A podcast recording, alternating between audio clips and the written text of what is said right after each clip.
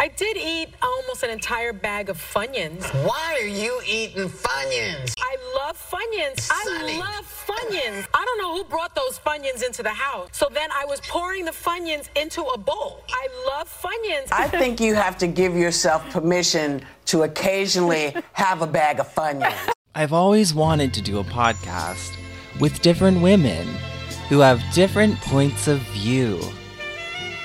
Or just like a show where I force people to talk about the view with me. Is the world flat? Yes. I'll call it Deja the View. I, I never thought about it, Whoopi. Hello, hello, hello. Welcome to Deja the View. It's a little different because we are physically isolated from one another. So, mm-hmm. Marie, Sean, and I are doing this podcast over Skype right now. And Yeah, now just that we know like- we can do this. We are never going to get together in person again. Yeah, exactly. Like the ladies of the View. So now we can't see exactly how much Sean is drinking while we do oh this. I'm just having a water. And we're also going to be joined a little later by our friend Evan Ross Katz, who you may know from the online. Hmm. And he has his own podcast as well called Shut Up Evan. Um, so we'll be talking to him about everything that's happened with the View and his opinions of the View. I hear a siren in the background. Sounds like there's an emergency. It's it's on my end, but Sean, it might be heading towards you. I can actually hear it coming. Now that we're neighbors, Marie and I share a lot. Including sirens. And microphones. I did a contactless drop off of a Mhm. microphone to Marie's house the other day. so that we could bring you this amazing content. this amazing sound quality. the siren is actually coming down my street right now. wow, it's nice to feel so connected and yet so isolated. Yeah. yeah, it's obviously very dark times in the world. Marie, you were just talking about how bad things are in Toronto right now. Um, we're in a state of emergency. Uh, we're all being told to stay home, and businesses are closed. Um, the View has been replaced every day at 11 a.m. with uh, the Trudeau Show. yeah. Every day, the prime minister comes out and says, We're not doing enough. Here's the other things that we're going to be doing. yeah, and as much as uh, Justin Trudeau has sucked at a lot of things, it's uh, I don't mind seeing him every day from outside his home. No, and I feel good that at least uh, things are being done. Like we were just saying before we were recording that it seems like we, in terms of precautions, we're kind of at a similar level as a, a lot of major cities in the United States are. But for us, we're doing it a little more precautionary, whereas for them, they're just like reacting to how bad it's gotten. So hopefully, it'll help taking- prevent yeah. a bigger amount of cases. we're taking it more seriously than the states and um, we we have a lot more access to healthcare so that's uh, Yeah. one good thing about living in canada and one uh, worrisome thing about the states um so shall we talk view updates I'd love to. so, in all of this darkness, we had a little bit of light, which was the Rosie O'Donnell show, uh, making for one night only, returning in its new format on YouTube Live um, to benefit the Actors Fund. hmm And apparently, she raised $600,000, I think I saw. Yeah. So, did everyone watch? I know you guys watched as Marie was live tweeting it. It exceeded my expectations. I mean, obviously, everyone would have loved for it to be the true Rosie O'Donnell show in terms of like her having a set and it not being live streamed from her garage with her decoupage strewn across the floor in the background. but in another way, it was like better because of what it was. Um, it gave us so many memorable, like unexpected moments, and it also offered a glimpse into all of the people's lives in such a way that we never would have gotten just from like a regular, straight up on set interview.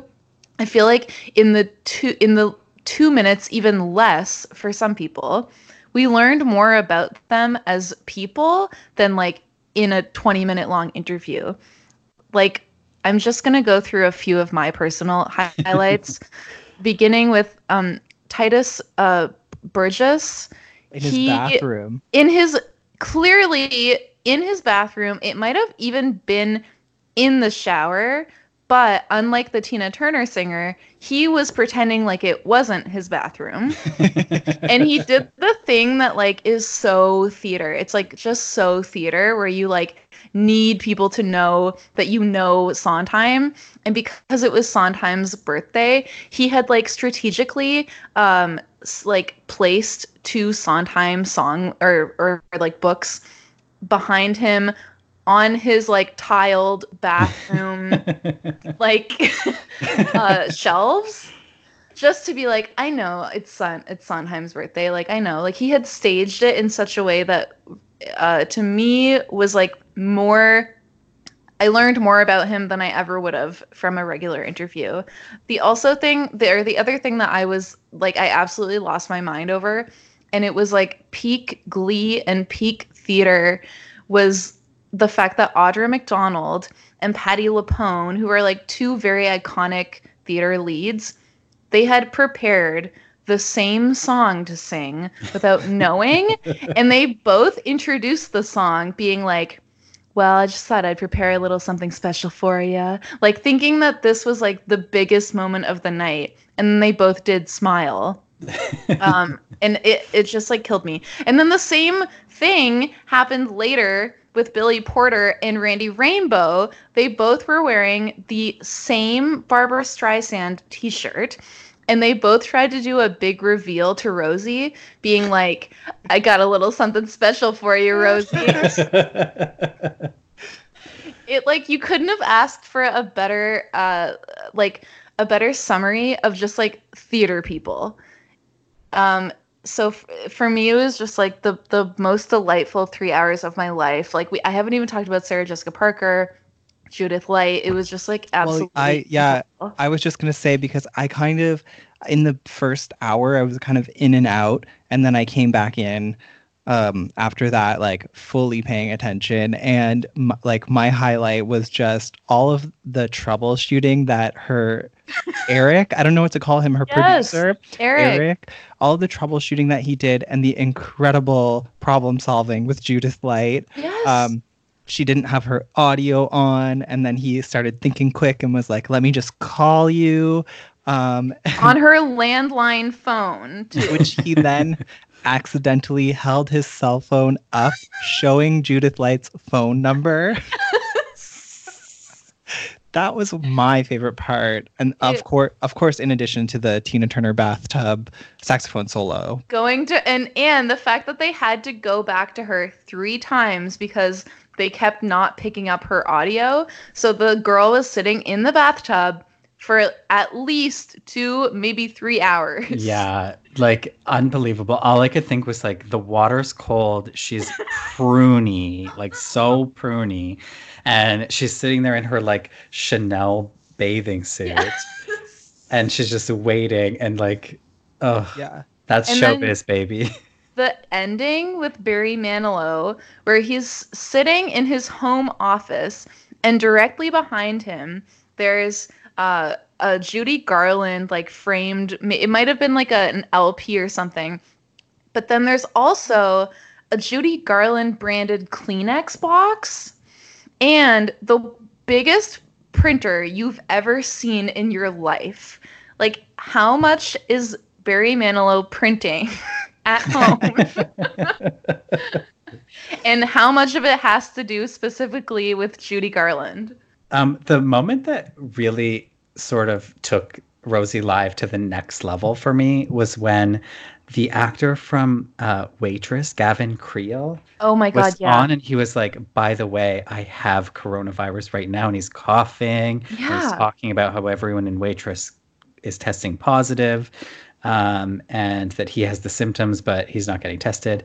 And uh, it was like, it just shook me a little bit to It- see this benefit uh, that's brought about by coronavirus and having this actor being like, I have it and like Okay. struggling through it. That like, oof, got me. Yes. Yeah. But then immediately after that, we get Miranda sings. Oh my god. Who completely like misread the tone of like and just started like- like, making fun of Gavin Creel Cre- Creel? Yes. Yeah. Gavin Creel She was for like- having it. Oh, Rosie, I hope I don't get coronavirus from the waitress. Oh, Rosie, back away from the mic. You're gonna get coronavirus. I'm You just talked to freaking Gavin Creel who said he was infected oh, and you're gonna spread it. but he's in a different place than me. I'm You can still talk to you. The government said if you are talking to someone or around someone who is infected, you can get it. You're gonna spread it to me. oh, I'm sorry. Let me let me see if I should I just cover my mouth like this. That would be better. Thank you. Also, I don't really like the look of your mouth right now, so this is better on multiple occasions. yeah, because I don't have any lipstick on either. No, you don't. It's No. embarrassing, quite honestly. So this is terrifying that now you're infected, probably. So now I'm probably infected. And honestly, I left my quarantine quarters to be here today really? because I thought I was getting a koosh ball.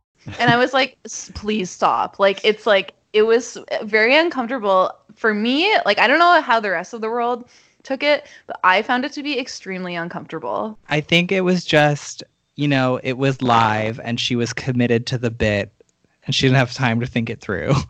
But it didn't fit the Miranda that I know from uh, her Starships video from like 13 years ago. To be honest, it was the only time in Rosie Live where I was laughing with the show and not Oh at the show. So I'll give it that. But it was weird. Of course, it was weird. Um, well, I also like I loved um Sarah Jessica Parker and Matthew Broderick. Um, also because in the promotion of the uh of the live stream, they were saying that there would be a performance from Sarah Jessica Parker. uh, the only performance was her uh trying to sell Rosie her daughter's Girl Scout cookies. Well, well, what happened was my little seven-year-old got the Thin Mints out of the freezer and hid underneath the chair and ate her brother's, her twenty-year-old brother's Thin Mints. Who- was not. It was a big problem here in Saddle River, New Jersey. I can tell you that. So I, I called my friend Jackie, who I knew would have some, and she came and left some on our porch. And then I like ran in like a beggar. Please, please take my Thin Mints, Blake. I don't want your Thin Mints. You know, it was like a big drama. Listen, if you need Thin Mints, my girls are Girl Scouts, and their online digital orders are still available. Well, I will Google that as soon as we get done with this because Let me know. an emergency Thin Mints. I also I loved um Idina Menzel. Um just because I love Idina Menzel, there's not much more to it. I I out of Oh. all of the people, out of all of the Glee cast members who ended up being on it, I could have done without Darren Criss and um, Matthew Morrison, and I could have done with a little more Lea Michele, but that's me. Oh, no, I love Darren Criss, but I just remembered Katharine McPhee and David Foster. Oh yeah.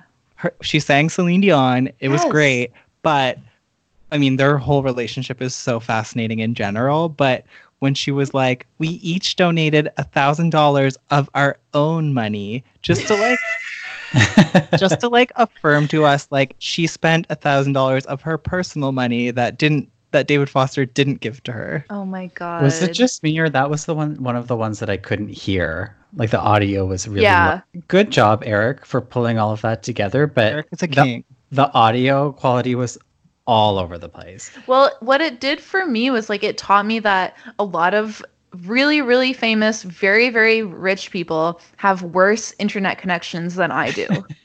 And that's comforting. yeah. The thing that I loved about the whole show was just seeing Rosie interview. Like, there's just every time I see Rosie interview, she has such a natural and um, and enthralling sort of interview style that it just like draws you in. It just feels genuine. And I really miss that on my TV.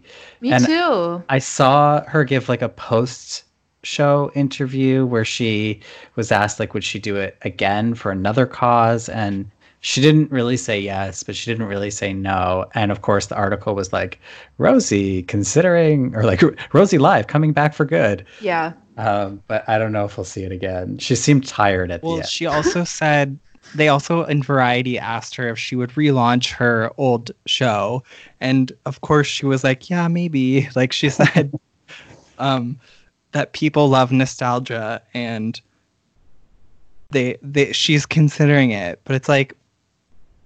I don't know. They already brought it back on the own network, and no one except for me watched it. So It was a different time though, and I think that like the success of this kind of exceeded a lot of people's expectations, and I think that it shut some haters down too. Um, like Sean was saying, I think that everyone kind of forgot how flawless of an interviewer Rosie is, and I remember when Ellen first started her show, and people were saying that like she really kind of followed the same uh interviews and and like show style that Rosie had started.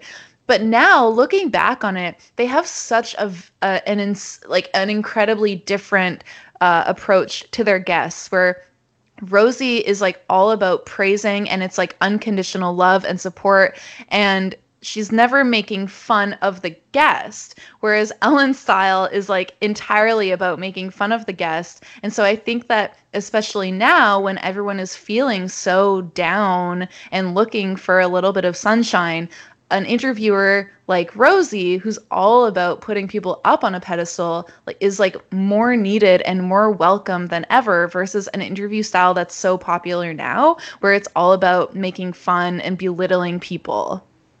Like one of the great examples of how she does that and, and it's it's about like the personal relationship that she can form with celebrities either that because she actually knows them or because she just gets them very Mhm. quickly and one of the moments for me was when she was talking to kristin chenoweth was which was a highlight in itself um, but she had Kristin Chenoweth's boyfriend had come into the frame, and Yeah. so he was talking to her. And the second he stepped out of frame, Rosie went like, "I didn't know you had a new boyfriend." Like, da, da, da, da.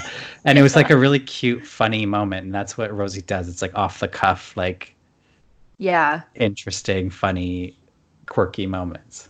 And it's nice to see that that Rosie is still around because all we see is Twitter Rosie, which is like Tweeting dark. about Trump. It's Yeah. dark, yeah. Okay, so now is probably the perfect time to announce. We've already announced it, I guess, on social media that we are going to be doing our own live show On Based Sunday. on and inspired by Rosie Live. Yeah, on Sunday at 7 p.m. in the Rosie slot. So you can see that on our Twitter at Deja the View Pod, or you could watch it directly on Periscope, I guess. which Uh, we don't know how to do, but just go to our Twitter page. and we're going to be joined by Deja the View's favorite game master, Spencer Fritz. And we're going to be playing a few games. It's not going to be like a regular episode of Deja the View. We're going to play games. And hopefully, if people are watching live, they can comment and play along with us. Okay, so um, in other View news, congratulations are in order because Meghan McCain announced on Instagram and then later on The View that she's pregnant. We're excited, um, a little surprised. Uh, you know, it's bittersweet because there's just a lot of people in a lot of pain right now, and I obviously would prefer to be in studio with all of you, but I'm excited, and I keep trying to remind myself that people have had babies in much worse and much more intense conditions, and you know, this is just how it's going to be for a little while. I feel like she's had uh, a a tough time talking about motherhood uh, over the last year. So I'm really happy for her, and I am excited to see like ma- like mom Meghan. I'm excited to see Whittle McCain. Yeah. I think it'll be interesting because like she's on record saying like how she doesn't want kids like lo- Yes. long ago like like everyone is really but like Sean dug up this clip from her uh sh- well you explain it she was a guest on the view like a long time ago is that Yeah, she was doing like quite a few guest appearances on The View in 2009 with that iconic panel of Whoopi, Barbara, Elizabeth, Sherri. And she was on one time, and of course, like every day, a hot topic was Jon and Kate plus eight. So she was talking about that. I'm at home and watching Jon and Kate plus eight with my mom, and she's like, totally. And I'm like addicted to the show in a really weird way. And she goes, you know what? I'm ready for grandkids. And I was like, call Jack or Jimmy because I actually don't want kids at all. Oh so I know, I know. Good for you. I don't. And I was like, uh, you're gonna have to wait. Yeah. Even at the beginning of her being on The View, she was like openly saying, "I'll like I'd never, I would never have kids." And I feel like sometimes those parents end up being like the most uh like chill and fun parents. Yeah, So they're not that's the people why- who grew up like needing to have kids. Yeah, and so that's why that's what I mean when I say I'm excited for mom Meghan. yeah well did you guys see Wendy Williams reacting on her Yes. Uh, so Wendy has been doing her show from home, um, which is really interesting because Wendy, her whole thing is like playing with the audience. yeah. so funny to see her sitting at home, and she was. I'll play the clip. She was just like reacting to Meghan, saying she's pregnant and how happy she is for her. But just before she starts talking about it, she is like starts showing her boobs. and then she goes on to say how everyone that's doing uh, the show from home, like all of the TV shows that are going live right Huh. now from home, they all look ugly. they need to put Yeah. some makeup on. You have no idea what kind of operation is going on around here. Tristan's on the phone. There are 20 people who've got to look at this before they okay it going by. Well, you know what? 20 people, you look at these, okay? We are working our way through hiatus. Okay. Oh, Meghan McCain is pregnant. Yes, from The View. Meghan, good for you. I like her. Like, I, I like that show. So she and her husband, Meghan is 35, and they're going to find out whether they're expecting a boy or a girl really soon. Much like my nephew.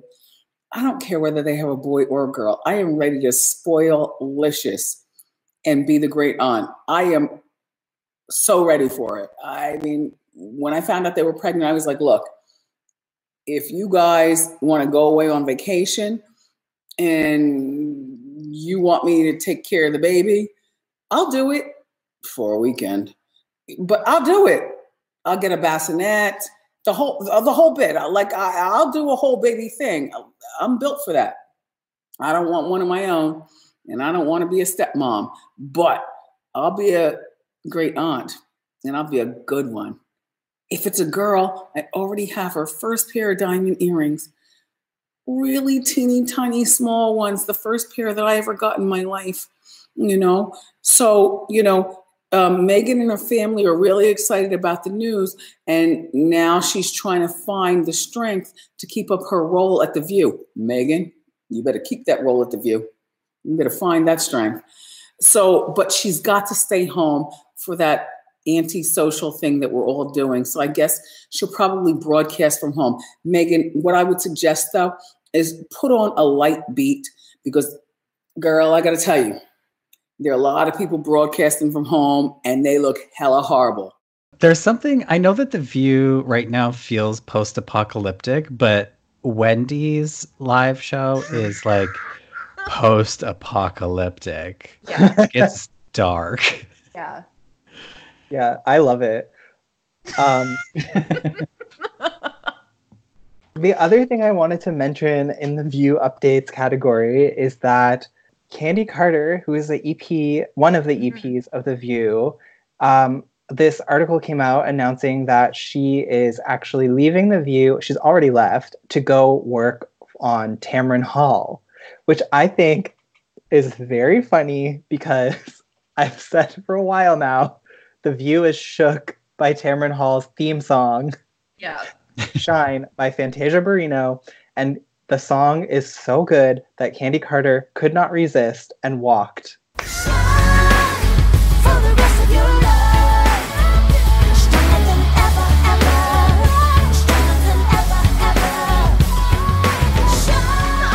Across the hallway into the other studio. I am absolute. I was absolutely floored, taken aback. Never saw this coming. Yeah, it's funny because um, the day that The View first went audienceless and Elizabeth was there, um, do you remember how the co-hosts were all like doing the show and then Candi apparently was like sitting in the audience and they could hear her talking and they all Yes. yelled at her. Candi, we can hear you. what the hell? Because we're on television. Candi. We're on television, Candi. but it was it was so funny. So it's just it's even more funny that like shortly thereafter she announced that she's leaving. Yeah. Um, well, the other thing that I wanted to uh, mention is that uh, Jenny and Sharon Osbourne were at it again. Um, Sharon Osbourne was recently a guest on Jenny McCarthy's radio show on Sirius, and guess what they got up to talking about? What is it like to be on a show where you can actually finish a sentence or a thought? Oh my lord, I know. Oh my lord, I I used to watch you, and I'm like, oh my god. Oh, you I mean knew you in just hell? you just wanted to run. Run. You, I could see you thinking, what the hell am this I doing here? What I wanted to do, I wanted to go, you guys just continue with that conversation. I'm just going to be right down here. I'm hiding under the table. It was terrifying and and uh, and just I, I don't even have to explain it. People know it's tough, but to watch it now, and I don't know if you get to like see little glips on the news or in, on social media, where I'm like, oh my god, it's gotten even worse. Where you can't say more than a sentence without a ferocious battle. I know, I know, and it's like. This is unbelievable that this goes on here. Do they ever get bored of this?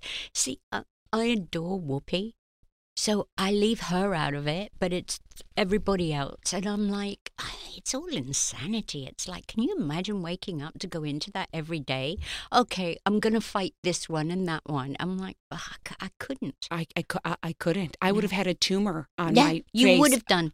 I would have. yeah. And then when I watch the talk and I go, hey, look at people. America is okay with people having civilized conversations about topics. Mm-hmm. It's to- the wrong message about women, and women should support each other. It's crazy because these two women are so obsessed with The View. Sharon has a long history of talking shit about The View, uh, and Jenny just cannot stop. And it's like, how much more can you say? Like, every time it's the same thing where she's just like, I was intimidated. I didn't want to fight with people. I couldn't get a word in. Barbara was mean to me. It's like, okay, move on. Can you come up with something else? yeah, it's really strange because like Jenny has done a lot of other things and is literally on one of the most successful primetime TV shows right now, The Masked Singer, but you wouldn't know it based on the amount of time that she spends talking about a very small amount of time in her career on The View. I had seen the headlines like Sharon and Jenny talking about the view, da na na na, and then watching the clip, it's like they literally have nothing to say. Their criticism is that basically the view is too interesting to watch. Like their criticism is that like people disagree with each other. I know. Yeah. And I love how you can't really compare the view to the talk. Like they're two different it's apples and oranges because on the talk, even though it's a panel of women, in no way are they talking about the same things. And it's not encouraged to have a debate. Like No, it's RuPaul's friend like it's it's RuPaul's friend race, best friend race. It's not and it's pop uh, culture. Yeah, and like it's funny because what they were saying to try to cast it the talk in a positive light and try to um, talk badly about the view is actually for viewers like the selling point of the view it's like the fact that you do hear different opinions and they do debate versus in the talk where it is just like the friendship circle. I think Sharon is obviously jealous because Sharon Osbourne's whole career is based on being confrontational. Yes. And she wants to do that, I think. Like she would love to be on The View, but she's like such a Absolutely. non-entity in like the modern world that she would never be on The View. Yeah, Um, that's a really good point. Um, was someone just playing music, or was that a car? I- by? Oh, well, I I, have a music. church outside of my window and they're ringing the bell. okay. Well, anyways, um, I sometimes wonder if part of it is that yes, Sharon maybe wanted to be on The View and never got the part. And then also maybe part of it is because of that whole gaffe with Kelly Osbourne like a long time ago where she made that comment about Mexicans uh, cleaning your toilet. Yeah. so maybe there's some bitterness about that but uh, it's i think the rivalry between the view and the talk is um it's going to go on for forever and it's like it's kind of hilarious because they're so different. There's no point in even having this rivalry but they keep perpetuating it and i'm living for it and it's also just like so stupid and funny because like one could not exist the, without the other in the sense that like the talk would not even be a thing without the view because they were only created as like a different kind of the view. So the fact that they will or, or at least sharon the fact that she will like go out of her way to talk badly about it instead of just respecting the fact that it came first is very funny to me Um, well, those are all the view updates. And now let's bring Evan Ross Katz into the conversation. He is a writer, he has his own podcast called Shut Up Evan, and he has been so kind to the podcast for so long, so supportive. And we're going to talk more about the view and all of the changes that have been going on in this to quote many people's emails, strange and uncertain times. yeah. Let's get him on the phone. Okay, let's go. Okay, let's go, girls. Hi. Guys, it's such an honor. oh my god, this is so surreal. How are you? Good. I'm better now. Um, are you in New York right now? I am. So I was gonna warn you, you might hear like the sound of like sirens and helicopters, but I tried to mute that out as much as possible. But you know, people are dying, so Yeah. Mm-hmm. I mean, dark. But yeah, yeah. What is it like there?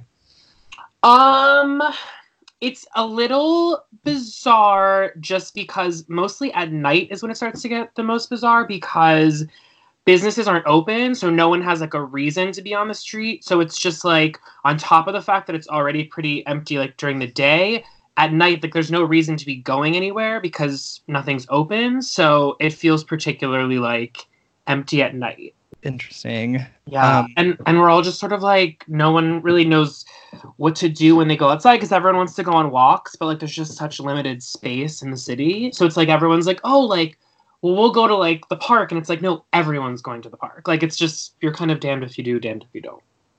Yeah, I went on a walk. Um, like Toronto is not um on the same level as New York, but we are like in a state of emergency as well. Um, and we're on lockdown. Um, but I went on a walk yesterday and I was actually listening to your podcast.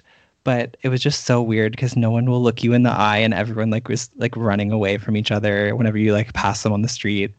Yeah, I was just saying that to my boyfriend. It's like you go outside because like you want to see other people, but then as you just pointed out, it's like everyone as soon as you make eye contact, they look away because it's like we've just forgotten the idea that like it just feels so both like foreign and both like it just feels wrong to look other people in the eye because you just instinctually it just I don't know, you feel like you're like breaking the law.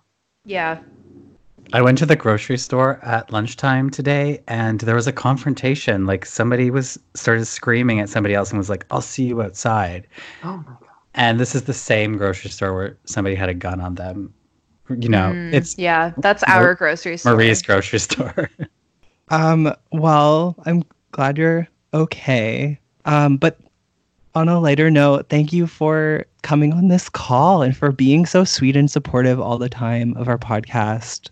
Yeah, can I just like take a brief moment to to tell you all, you know, while I have you all, I love this podcast so much. I think you are all so dynamic and you make my love for the show grow even more through your love. So I just want to like thank you all. Thank you. That's I feel very, very kind. Beautiful. I, it's so I always feel like we're just it's so niche and so stupid, but for a certain group of people, usually gays, I love it when it does resonate with someone. It feels so good because it feels like we found our little niche tribe, and you're one of those people, and I love that. It's just like a fun thing to love. Like the view, it's like you know, I, I'm looking at like all the Dua Lipa tweets online today, and it's like everyone just loves the same things these days. So, you know, you use the word niche, but it's like once you find something and you find like 10 or 20 people, it's kind of like why I love Sarah Michelle Gellar so much is because she's not the thing that everyone's talking about online all the time. So, my cultural cachet and my my sort of knowledge of her is sort of exorbitantly like um more valuable versus me being like, "Oh my god, like stream um future nostalgia" just because you know everyone's doing that so i guess with similarly with the view it's like it's a fun thing to love because when you find someone that loves it you like want to hold on to them tight Totally. And like when we first started doing this podcast, I was very like apologetic about loving the view. And like, especially in our very first few episodes, like I would always try to like talk about other pop culture stuff to try to like see if I could bring other people in. But now, as we've been doing it for a few years, I'm like, I don't care. I'm just, if we're going to be the View podcast, then we're going to be the View podcast and just fully go for it. totally Um, that being said, like, it's not like the View, like, it's accessible for everyone to like the View. I mean, everyone knows Whoopi Goldberg. everyone should know Joy Behar. Everyone knows John McCain. so you have loved the view for forever like myself but when did you first get into it and what's your fave era i don't really remember a time when i wasn't watching it i remember setting up like bef- this was like the early days of like it was like before TiVo. I just remember setting up a recording like right around the time on VHS. This was like right around the time you could begin to record, and I would. It was like FX had just acquired Buffy, and and The View, and so every day from eleven to noon, and then Buffy was like. I don't know, 3 or 4 p.m. I would come home and I've had a fresh VHS tape with The View and Buffy from that day. Um, and so that's like, I mean, at least 15 years ago. Um, and the I didn't watch the Jenny McCarthy season. Other than that, I've been pretty consistent. And I try like right now I'm watching it five days a week. Sometimes I'm like a three day a weeker, but thanks in part to the podcast, I'm much more like I don't really have an excuse not to watch it anymore. Whereas before I could like be like, well, I'm really busy, but like I bring it with me on the go now. And then um favorite era. Um, I mean, I very much love the era we just came out of, which was the Abby era with with the Power Five. Yeah. Um, but my favorite of all time would have to be uh, Whoopi, Joy, Elizabeth, Sherri, and Barbara. samesies Wow. um i feel like they are always trying to recreate the magic of that era like Totally. like uh they're always they tried to fill the elizabeth slot by getting a conservative like meghan they're um and then they had to bring back joy like they're always trying to recreate that and that's why it was like interesting when abby was there too and why that's a good era as well because they they uh instead of bringing in like another comedian like sherri they were like let's bring in uh accidental clown I mean, yeah, to be fair, they kind of did bring in another comedian. in addition to ana navarro yeah. Oh my god. But it's like in the way that Sherri found herself as a political commentator, Abby found herself as a comedian. They had the same journey, but like opposite. Yeah, and I think what both of those eras have in common with regards to like Abby and Meghan and then Elizabeth and Sherri was this idea of like the importance of having two younger people on the show because there have been certain years of the show when it was just a token young person and I think it works best when it's sort of like someone like Meghan right now because Sunny is a little bit like on the in between of the of age wise. It's nice when you have somebody else sort of in the quote unquote young bracket to sort of because right now it's like Meghan has to pull all the weight as far as like referencing like the TikTok guy that licked the toilet bowl. Um, Yeah. The other women are like, "What are you talking about?" Whereas like not necessarily like Abby would have been right there with her, but it's like it's you give somebody else to sort of translate the language of the youth, if you will. I sometimes have to remind myself that Abby and Meghan are like younger cast members because I mean, Meghan, I get it because she does have those cultural references, but with Abby, it was like when I think of Abby, I think, oh, she's older than me, but actually, I don't think she is. yeah. because like Meghan is so logged on to the internet, whereas Abby is still using like a lot of filters on her Instagram posts. yeah, she does. But it's funny She loves because the Sierra. it's funny because when Sara is there, then she seems like the youngest person in the room. Yeah, yeah. I mean, I was one of like 200 people in Sara's live chat yesterday on Instagram. Oh my god, and- me too. Oh, cool.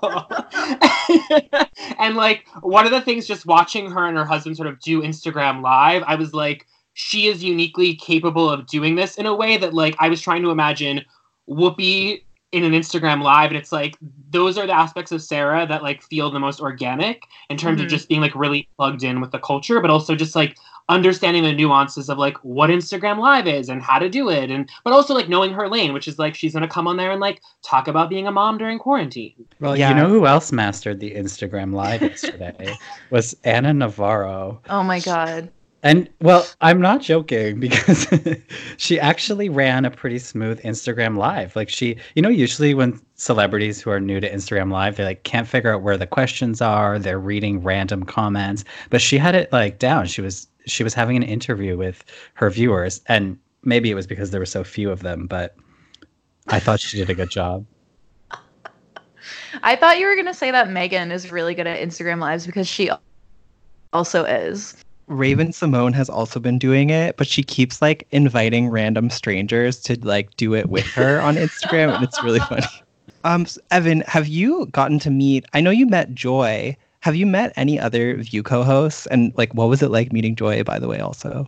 Yeah, so I've met all of the well, I guess like what is the current cast? I've met all of the women. So about uh, a couple months ago, I was invited by one of the producers to go. I had been once before, but like had a very um, standard sort of audi- audience experience. And then this last time, the producers invited me. So like I had breakfast before, I did the whole thing, and then I am like very shy in those sorts of situations, just because Joy Behar is like one of the few people that can really just send chills down my spine in terms of like level of starstruck. So Yeah. I'm in the same room with her. It feels like a very holy space on top of the fact that like, you know, you just as you guys probably experience, like once you see the studio in person, you just it feels transcendent.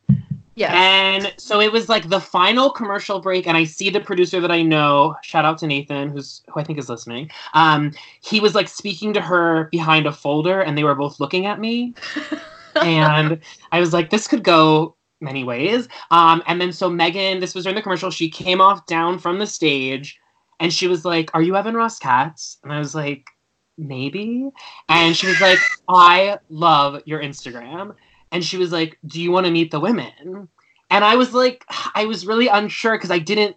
It's kind of like you don't want to stand too close. You don't want to look at the sun. I didn't. I didn't really want to meet Joy, um, just because I, I didn't know if it would live up to my expectations. But anyway, so she brought me on stage, met Abby, met Sunny. Whoopi was off, or excuse me, no, Whoopi wasn't off that day. Whoopi wasn't on stage though, so didn't actually meet Whoopi. And then, lo and behold, there's Joy. I meet her. All I can do is tell her how much I love her lasagna, which she thought was like a very odd comment when it's like Joy, like I'm gay and I watch The View. Of course, like I make your lasagna.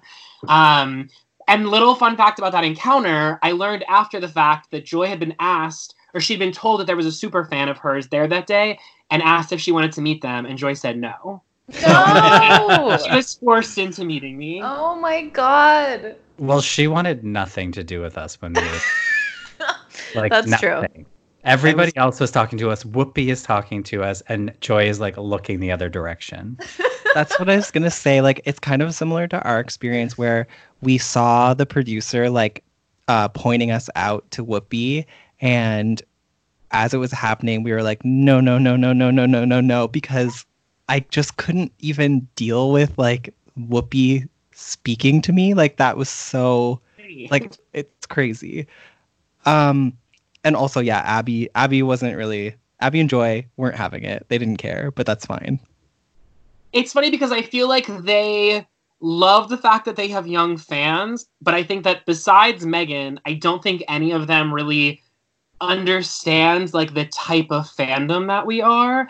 In that we both like and, and and tell me if you guys feel differently, but it's like for me it's like I both am laughing with them and laughing at them in and it sort of modulates between it's nothing but love always, but it's sort of like a complex relationship in that like they're both my mothers, my sisters, my spiritual advisors, my problematic faves. Like they sort of ebb and flow between so many uh, different categories of my life. I yeah, totally for sure. relate. It's like it's the type of camp type of humor where it's like I am idolizing them and they are queens to me, but it's also so campy and and just like funny and ridiculous and sometimes not on purpose. Absolutely. It's like how I feel about Meghan is like I love making fun of her. I love but as soon as I see like other people making fun of her, I'm like defensive of her because I'm like that that is my sister. and can I just say, so I went back and listened to all of the old episodes of Deja the View. oh god. And it's really interesting watching you guys talk about Meghan like in her early days when she was first coming on the show. Um, I recommend any like newer listeners to really listen to your back catalog. Um, Unless they're Meghan. I implore you not to. but it's interesting watching you guys because you guys have been really great about being like very um you give her credit when she's doing the right thing and i don't feel like you guys attack her in the way that a lot of other people that talk about meghan do and actually i've sort of changed my tone about meghan um one because she's in my stories and like i see i know where her eyeballs are um but two i also feel like and we can get into this a little bit but like just these past couple of weeks like you start to see that as much as I disagree with Meghan on so many topics, most of them political, it's like in times like these where I'm kind of like, wait, Meghan's making like more sense than anyone else on this show. And it's in those moments where I'm like, the complexity of Meghan McCain is so fascinating fascinating in that she'll never really get her due from so many people, especially LGBTQ plus people. Um, and it's not to say she deserves like all the flowers, but there's a lot more nuance to her and a lot of reasons to love her um, that I feel like people don't often take the time to see. Yeah, Yeah. I think that makes a lot of sense to me. And like when we um when we met the ladies afterwards, like what was what was most interesting to me was like I feel like out of everyone, I would get along most with Meghan, even though we probably disagree about kind of black and white issues the most. It's like as a socially, I I feel like I can understand her point of view and like I just kind of would like to kiki with her mo- most out of anyone. It's kind of like um, Bethenny Frankel's old tagline on Housewives, where she was like, I may not be a housewife, but I am real. And that's like Meghan to me, which is just like, I might not agree with you always, but like, you are real. Yeah, exactly. yeah, I always feel like there are things that are, in my opinion, a little problematic about her at times or about things that she says. But um, I also feel like she gets so much hate, like on Twitter, for example, all the time. And I feel almost sometimes when we tweet something uh, slightly positive about her, you'll look at the replies and it'll be not necessarily our followers, but just random people like saying nastiness to her. And I feel like a weird responsibility sometimes because I don't want to contribute to that. Just knowing that at a base level, she gets that all the time. So I don't always feel like I need to be like uh, chastising her when I disagree with her. I can just be like, well, that was kind of fucked, but like, Lol, moving on. yeah, like one thing I'll try and do now is like I'll post the clip and I'll just like transcribe it and not like sort of give any sort of opinion about it. But then what will happen is my followers will all like respond being like, she should die. And I'm like, oh my God, like wait Yeah. a goddamn minute. So I find like even when I try and temper my language around her, there's to your point, it's just there's so much toxicity around the way in which people feel about her and feel so strongly that I think people, like level headed people, forget sometimes that it's like, yes, this is just the internet, quote unquote, but like, A, she sees a lot of this, and also like there's a difference between not liking Meghan McCain and like actively saying being a person, and let's be honest here, a lot of times it's gay men sort of calling out a woman, and I, I just feel like the optics of it get really dicey really quickly. Yeah, and ultimately, don't we all agree that the show is better when there's a figure like Meghan McCain who Oh my has- god. Yeah. It's like when people will tweet sometimes and be like, kick her off the show. And I'm like, no, trust me, you want her on the show. You might want, you might like to hate her, but it's much more fun to like to hate her than to not have her at all. I'm Yeah. convinced the people who say kick her off the show, they don't watch the show or they watch clips on Twitter or clips on YouTube, but they don't also- get the dynamic of the show. Exactly. And like also as we saw when Elizabeth was back recently, like as much as people say that they don't want Meghan on it, it's better to have a conservative on there who you can actually have a conversation like an intelligent conversation with versus someone like Elizabeth who like you're not even seeing anywhere close to eye to eye. Nowhere. Well, I also think people will say like it's not what Meghan says, it's how she delivers it. But even that, I'm like, well, I'm having a blast watching her like deliver it in all its chaoticness. And even today, she like posted being like, because I guess she was receiving criticism about the way she looked on the Skype call, and it's like in moments like that, and like I always I DM her quite a bit, and I always just want to like affirm her in the sense that like no one should be criticizing the way anyone looks that in this moment when it's like people are having to be on national television from their apartments Yeah. with like absolutely i mean that's a whole other side conversation but like the fact that that she's posting that means that she's getting a lot of response. And it's like in those moments i like to privately affirm her and just be like girl like you look amazing. Like that's like if that should not be something that you're having to contend with you know I wish, like, I love how logged on Meghan is, but I wish she would log off a little bit because she doesn't need to respond to that. Because by tweeting something like um, defending her hair and makeup that she did herself, she's just inviting more trolls into the conversation. Right. So just like put the phone down. Yeah, just like own your headband and move on. I mean, all of that being said about Meghan, uh, we stand Sunny Hostin as well.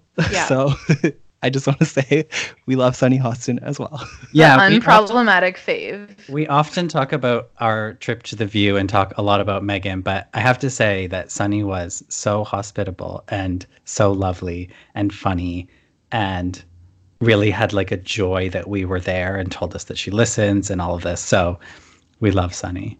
And I think that Sunny's ability to wear many hats on the show is particularly important. So it's like she can give you like Sunny the lawyer, and sort of like she can give you Sunny gay rights activist. She can give you Sunny kooky, like I'm watching a YouTube video and I'm gonna dye my hair. Like she can give you a lot of different layers that are really important, especially in this current era when we only have four official cast members. It's all the more important to have someone that can be super versatile, and like that is Sunny Hostin. She gives us great quality content for the Instagram account because she's constantly pulling faces and we appreciate that. it's that. also it's really interesting to watch Whoopi like really coming around to her because if you watch a lot of like Sunny's earlier times on the show, I think it's like 2017 or 2018, um, Whoopi seemed a little bit like hesitant about her and sort of like where she fit in with the group. And then especially lately, I've been really watching because like Sunny's having to sort of co-moderate because she's, you know, the person in studio. And I'm watching them sort of modulate between one another, and I'm like, wow, Whoopi like really likes Sunny. And it's a really lovely sort of friendship that I think has been built on the show. Absolutely. I think Whoopi likes to uh, likes to play that she hates Sunny, but actually loves Sunny. Um, And actually, um, as we, I thought we could kind of move on and just talk about uh, highlights from The View in the last couple of weeks. But since you brought that up, um, I, I don't know if anyone else has noticed, but like with Whoopi being at home and Sunny kind of co-moderating, have you guys noticed that every time Sunny is like, "Hey Whoopi, how you doing?" Whoopi is so defensive and is like, "I'm fine. I've always been fine."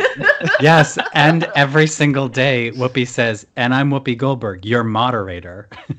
Our fearless leader, Whoopi, is joining us from home right now. Hey, Whoop. Hey, baby. Hey. you look great. Thank you. I, I am great. How's it going, Whoopi? It's still going very, very well. And I am your socially distant moderator. And Sunny keeps calling her our fearless moderator, which like I think that she was doing before, but now there's real emphasis on fearless, and I think that that's like antagonizing Whoopi. But yeah, so let's talk about some of the the other changes that have taken place. Obviously, the first thing that kind of happened was that gigantic table that they moved in. Which was really just the feeding table, right? Like that was the table they used during cooking segments. I yeah. Um, and for like the first day, it was wooden, like it still had the same top. Um, it's evolved a little bit since then, but that was jarring. I thought. And it was so both interesting and just hilarious watching them sort of problem solve all of these different ways in which the show needs to function in real time. So it's like just whether it be like the table or sort of like who's on that day or how much social distancing they needed to have or is the guest coming in studio or you know patching in watching them sort of like navigate this um has been so interesting and also I just want to say like to their credit like this could be so much more off the rails than it's been. And so the fact that like Whoopi's phone ringing is like the big like gaffe right now, like to their credit, like it's working pretty seamlessly. Oh my god, I loved when Whoopi's phone rang and Meghan's face when it happened. I went around this weekend and bought gift cards to every cafe in my neighborhood, every restaurant in my neighborhood. If you think about the things you want to see in your neighborhood after this crisis and you invest in them today, it will help. Hmm. So let me ask you about the, the uh. stimulus plan. And just going back to what we were the saying audio, like the audio of we'll be going "hello" is what sent me over the edge. it's funny because going back to what we were saying about all the hate Meghan gets, when we posted that on Twitter, all of the replies were like, can't Meghan act professional and stop making faces just because Whoopi's landline phone was ringing in the background? Even on the YouTube comments, those were like the top comments. I was like, how is how are multiple people just like always looking for some anything to blame on Meghan? Like it's like if somebody's being unprofessional here, it's the one whose phone is ringing. So yeah, that was kind of so f- uh, the table just kept getting bigger and the people sitting at the table just kept getting smaller. First we lost Joy, then we lost Whoopi. Uh, for a while it was the the charmed three, Sunny, Sara, and Meghan. Uh, and then eventually it came down to the final two, which was Sunny and Sara, with Sunny being the sole full-time co-host remaining, the sole survivor, if you will.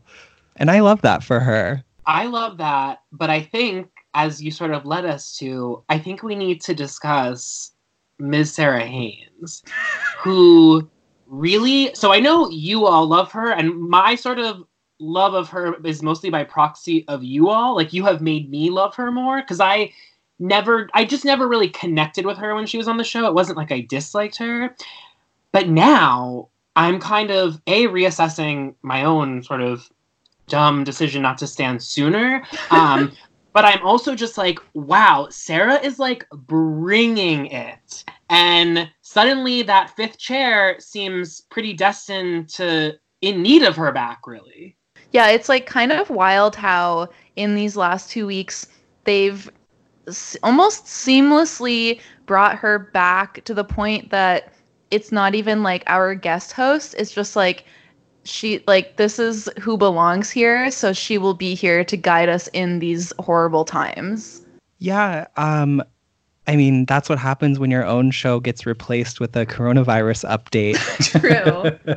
but uh, I always felt like The View, uh, the reason why Sherri was so great on it is because you need to have, you know, the serious conversations, but you also need that one person that is going to do the dance segment or, or, play the game with the guest or do something silly. Um, and Sara is more than happy to do those things. And as much as I loved Abby, we weren't we didn't have anyone on the panel during that time to do that stuff. And that's why I love Sara. Um, and also her takes are always on point. She's like the voice of America, uh, or or like the voice of of the common sense viewer. And I think that that's something that she brings that no one else brings. And I think that that's what's so essential right now on the panel I also think there's a quality about Sara that is a little bit more apolitical than the other ladies. So it's like in the case of um, Meghan or Joy, it's like their agenda is very sort of embedded within their opinion. But with Sara, I get much more of a sense of sort of like she just wants to use the show to gather and disseminate facts. And I think that there's uh, value in all of the different uh, sort of ways in which you function on the show, but I really appreciate that role that Sara's playing because it makes her really trustworthy in a way that, as you all know, it's like the people that don't like Joy hate Joy. The people that don't like Meghan hate Meghan. I feel like you'd be really hard pressed, no matter what side of the political spectrum you're on, to like hate Sara Haines. Yeah, I think you're right. And what's interesting about that is that no there's no question of where Sara sits politically, but her politics are non-threatening. And that's right. That's a really tough place to be, especially on The View, which is kind of a combative show. Yeah, I think we always used to joke that when Sara was on the show, she never got a chance to speak. Um, but I do think part of that is because she is genuinely interested in listening to everyone and then making up her mind. She's not dead set on one opinion.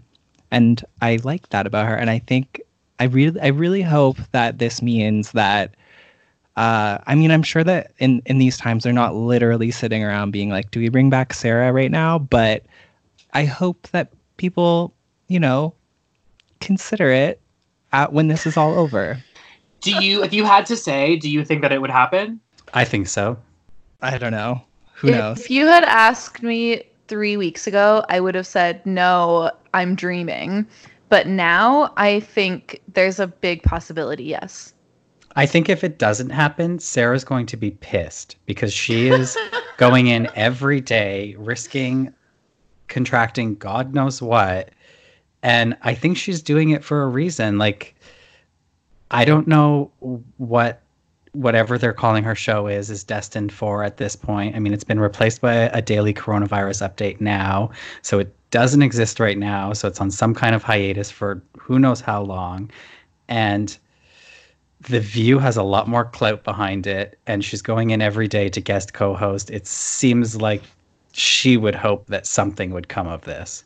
One other thing to consider is that obviously Meghan will be going on maternity leave, you know, in six months or however many months. And so they either need to bring in a fifth woman soon so that audiences can sort of become familiar, so that there's another familiar mm-hmm. face once we're one down. Or in the case of Sara, it's like you don't even have to do that. So, all the more reason why I think they would want to bring Sara back is because they're about to not only lose Meghan, but when they lose Meghan, they're going to Sunny would become the youngest woman on the show, and I think that that would create a real disconnect as far as quote unquote youth culture. Yeah, and you can really see that kind of when, uh, for example, they're interviewing Joe Biden, which they did recently, and I think if there was a younger, more progressive person on the panel, you would see such a different interview than what we've been getting. Um, they really kind of give Joe Biden a pass on everything. Are you at all concerned, as Trump said, that we cannot let the cure be worse than the problem itself? We have to take care of the cure. That will make the problem worse no matter what. No matter what. You know, it's so funny thinking about that. You know, I think a lot about the way the View handled, or rather, like mishandled Elizabeth Warren's president's uh, presidential campaign, and there is just this from the jump, especially with Joy. There was just, and with Whoopi, this dismissiveness around the validity of Elizabeth Warren and the idea that her message was connecting with people. And when I look at like the way that they treat someone like Biden, it's so unquestioning love. And so even when he has his slip ups they they sort of excuse it in a way that they never gave elizabeth warren the time of day ever. And it always really bothered me. And like you see like obviously bernie is a senator and joe biden not. So we're seeing bernie like talking a lot about the pandemic and what he believes and thinks should be done and is trying to get done about it. But that is not even mentioned he receives no love from the co-hosts ever. Um, the only time Bernie is mentioned on the show is to talk about his supporters being volatile. So it's a really it's a really strange time on the view in terms of what their politics are.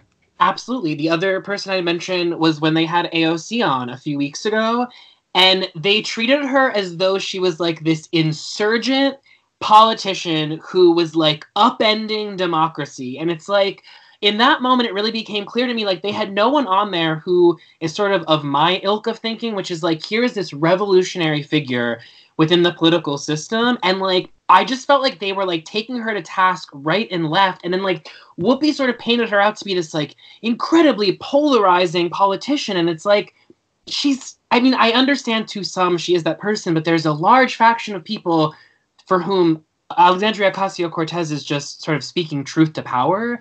And the way that the show was like unequipped to sort of give her that space was very telling about sort of the the lack of rounding out of the panel at the moment.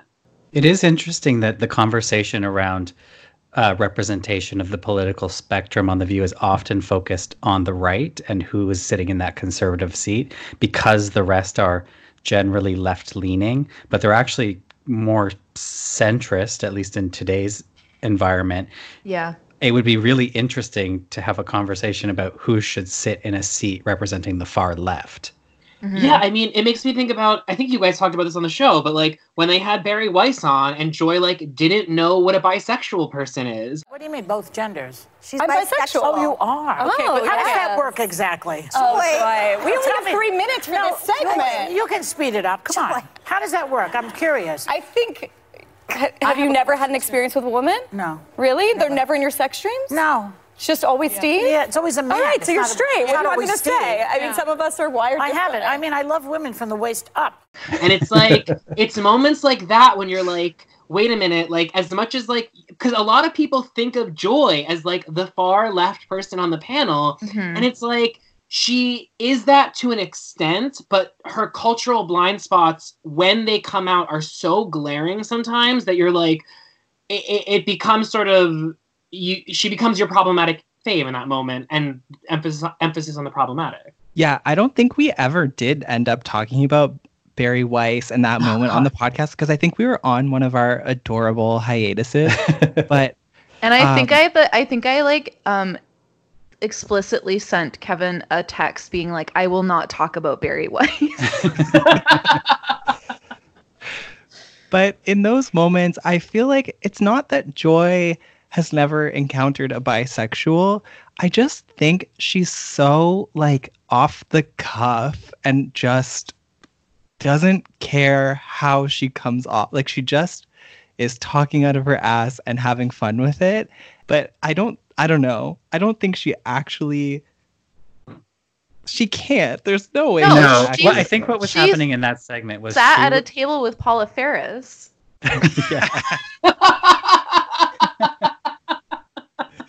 And bisexuality is a hot topic every two months. She knows what bisexuals are, but the the thing that happened, I think, in that segment is that she started playing a role, which was like, "What? You're bisexual? What does that even mean?" And then she she got so deep down that hole that she couldn't get back out, so she just kept playing into it. And then that's usually how that's usually how bisexuality happens. You get so deep in that hole that you just can't get out of it. okay. Well, Yeah, I always feel like if I could best describe Joy with a word, it would be fearless because she will just take any topic and just say whatever comes to mind. And I don't think she necessarily even knows how to censor herself. And that doesn't really exist on TV anymore. I think Meghan almost has a bit of that quality. Um, but there's no one like Joy who will just talk about any topic and just say whatever. And then also has no problem. She doesn't necessarily dig her heels into things. Like if she's wrong, she'll change her mind. The next day she'll be like, you know what? I said that the other day. I changed my mind. I think this now. Like she's not afraid to just uh, say whatever she is thinking. Um, and that's so rare on TV. So love my problematic aunt no matter what. what else has been okay? What else in the age of Corona do we need to talk about that has happened on The View? Probably Meghan not being able to tell who's yelling at her. messaging from the very beginning that we need to remove our trade from China is going to be very effective going into But you cannot let you you don't have It to may let be China very get away with it. But you cannot. I can't tell who's yelling the, at sa- me right the now same thing that he did. No, no, no There's one's two of you yelling. right I'm just trying to to make sure you can hear me. I mean, can we talk about Meghan shading Elizabeth? I feel like that was a Yeah. huge moment that you guys, you all highlighted on your social, but to me, that was like a defining moment in View history. Yeah, so interesting because Meghan has a reverence for Elizabeth and says she wants to do the conservative seat justice. And uh, the first appearance la- a year ago went so well. Elizabeth makes her return to the View uh, a year later and is talking about Corona and sounding really uninformed, um, saying that we need to use prayer and Purell and not panic, and it's not a big deal. And uh, Meghan let that go in the moment, but then in talking uh, last week about it, she, without saying Elizabeth's name, fully called her out. You get so Yeah. hunkered down in places, I think, even as me, just like the only conservative in the entire world left on mainstream media, at least that's how it feels most of the time. You hunker down and you get tribal and you're like, oh, but it's got to be an attack against the president. It's got to be an attack against Republicans. But the problem is when you're dealing with a pandemic, and by the way, we had it happen on this show as well. Not with me, but we had it happen on this show as well, lest we forget. So a Republican saying that it was, you know, that we should wash our hands and pray it away. So it wasn't just on Fox News that it was happening, it happened right here in The View.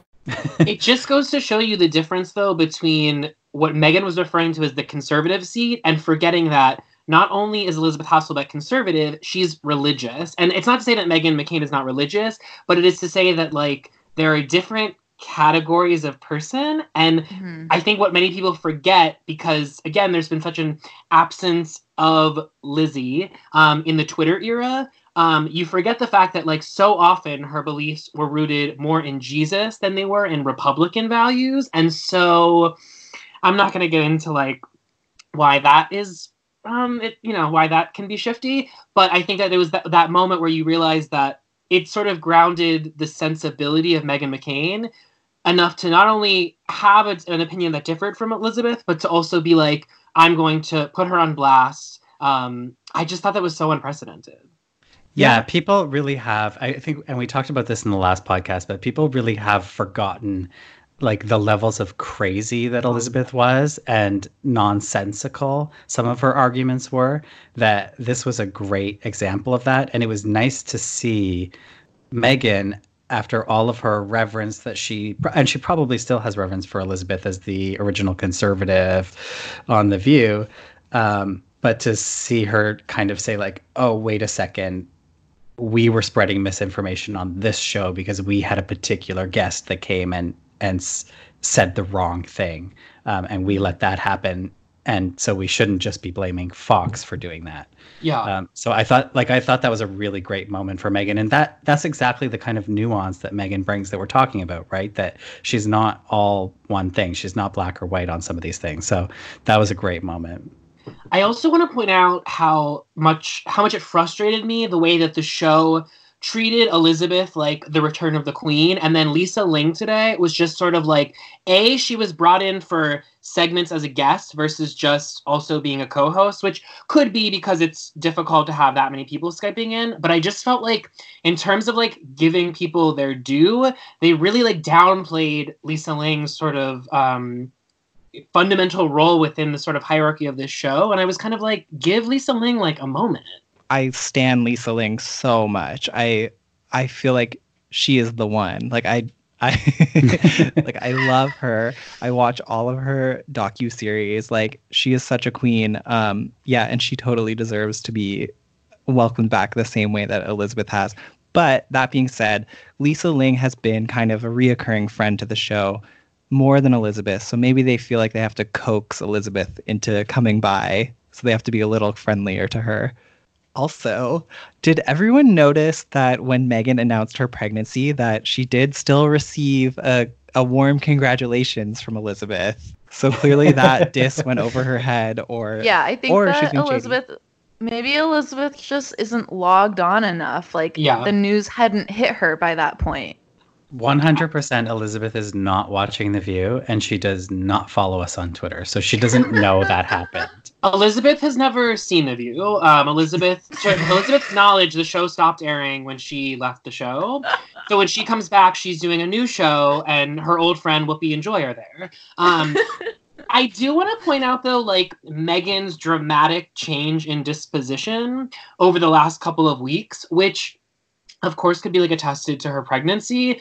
But if you recall, like she started to get increasingly more and more frustrated on the show with regards to like the general public then it became like all about like millennials and and this you know it carried over to social media and it just like this became meghan's you know fight song the last couple of weeks and then something sort of shifted like last week and even you'll see it now on her social where she's just kind of been a little bit more logged out, which again, like probably because of the baby, but it's just interesting watching Meghan's tonal shift go from one of like extreme anger and frustration to one that's a bit more just like, you know what, like people are gonna die and, and I've I've shouted as much as I can and, and there's nothing I can do about it now. Yeah, that's bleak.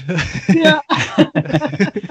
I do think that she put up a good fight yesterday. Um, she went on actually a few rants, uh, but I don't know. They didn't really seem to have the fire of of the early pandemic rants that she had. But what I really liked about that, uh, as the, those those first few days of you know the view table shrinking, social distancing being introduced, was that she was so fired up about it, and she was particularly fired up about Trump.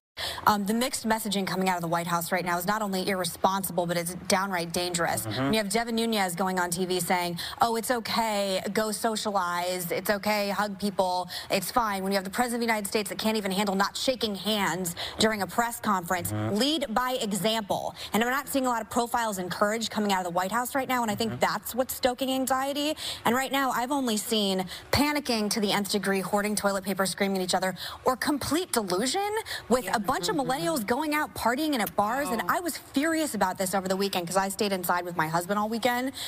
We, if you don't care about your own health, care about your parents' health, care about your grandparents' health, yeah. care about people over 60 because what you're doing is compromising everyone. And there seems to be no in between. There ne- Mhm. seems Yeah. to be no calming Mhm. of what's going on. And I do think it starts at the top. And if you have people saying, oh, Jared Kushner's in charge, sorry if I don't think that's not going to handle everything well. And if you can't even get through a press conference without not shaking hands Mhm. and putting yourself in a position where you too could be compromised. So we're supposed to say six feet apart, but the press corps is all jumbled Yeah. up in one place in front of the president, and he has to say six feet. But there's mixed messaging all the way around, which is adding to the chaos. Yeah. Um, we know she doesn't like Trump personally, but she does tend to support uh, or feel she needs to support a lot of what's going on uh, with the government. And so it was really nice to see her like really tear them down because she can be cutting as hell when she wants to be. And particularly, she was really going after Jared and Ivanka. And there's this great segment where she's talking about uh, Jared and Ivanka and Ivanka posting dumb social media pictures during all of this. And she's just like laying into them. And Sunny's face, every time it would cut to Sunny's face, it's getting brighter and brighter, and her smile's getting bigger and bigger, like like it's Christmas morning for her. but then Meghan went away, and and we haven't really that never got to grow, which is unfortunate. What a time. What a time. But I am so glad that they're still on. I'm glad that The View continues. I think they have a hiatus in April, but it has been like really nice that they haven't gone away like all of the other shows. And it's it like what as Whoopi kind of put really well, it like it makes people feel like there's some normalcy in their life to tune in and see their see the ladies and um it's such a a weird and depressing and bleak time and it feels so surreal to tune in and just see two people sitting at that table and everyone else on by Skype but I'm I'm glad that we can still sit here and talk about it talk shit about it as we do. And also like and and uh, referencing the whoopi quote that you were just speaking of like she ends up by saying like it has to do with us as a body of women saying we got you. And in that moment and like in that quote to me it's like not only like are we here as a sense of like normalcy to like make life more normal but it's like also we're gonna help you get through this like we are here to help we're not just here to like be there for you we're here to help you and and i really do feel like that is a particularly unique moment to this cast. I don't think I don't think every cast could sort of have that feeling of uh, of togetherness. It is nice to hear you all each morning. I have to tell you, it makes me feel uh, like like I have some kind of normalcy in my life. Yeah. And I think a lot of people are watching us for the same reason because they want to see us, but it also makes them feel like life is moving forward. So I want to thank you all for making my life better. Oh, thanks, Whoopi. Thank you, Let's rock some. Well, just y'all are all right. You know, I love you. so we're going to start with some hot topics. You're not going to hear that a lot from me, but I'm telling you today. No, it's like say it one uh, more time. You know, I do. I love you all. I love you all, and I'm I'm so glad that we're doing this together because a lot of we're we're helping a lot of people cope, and that is, you know, that has nothing to do with what our political beliefs are. That has nothing to do with our color. It has to do with us as a as a body of women saying, "We got you." and there's just something I feel like they've all been particularly kind to each other these last couple of weeks and sort of like you know there's a moment on today's show for instance when Meghan kind of like cut Whoopi off and I real I know the show didn't show Whoopi's reaction and I was like I think that was and maybe I'm reading into this but like I feel like that was like they don't want to create any sort of inference that there could be any hostility at the moment because they really want to show that this is a united front. And I think that becomes particularly difficult for the editors in this moment because you are dealing with so many split screens and you're dealing with people having to know like do we put when Lisa Ling was on for instance they cut to like they would cut between Lisa and whoever asked the question. And it's like there's a lot of just decisions that have to be made in this moment in terms of like how the show is framed literally. And I feel like I'm seeing a unity with them all that makes to Whoopi's quote it's like I really do feel that these women are are gonna help me get through this and and by proxy the country It's like the they're world. re- they're reclaiming the Rosie and Elizabeth split screen and they're turning it into a positive and I'm going to cry. yes also, I feel like now that Whoopi knows that it's possible to moderate from home, we'll never get her in that. Oh my god. Okay, well, Evan, I guess we'll let you go, but it's been so nice talking to you. Um, I've been listening to your podcast. It's really great. I listened the peppermint episode. Fantastic. Thank you. And I will be having um, a former and or current View uh, ho- co-host on the show. Um, it was supposed to be sooner, but uh, with everything going on, I don't know when it will happen. But Mhm. um, someone will be popping up, and hopefully we'll get to Dish. Because I just want to say, I recently reread Ladies Who Punch, and it's actually like not a very good book at all and it really only has like a couple of real like pieces of valuable information and so i'm hoping with this person i'm going to have on to have like a sort of i feel like for fans like you, you guys and myself it's like that book was more catering to like non-fans of the show Yeah, it's and a- sort of like yeah. yeah and so i'm hoping to have more of like a inside baseball conversation that's Mhm. less like you know i don't need like we don't need to talk about like jenny mccarthy's interactions with barbara walters like jenny mccarthy's lo- that she got that. Um, well, there so- goes my guess that it was Jenny McCarthy.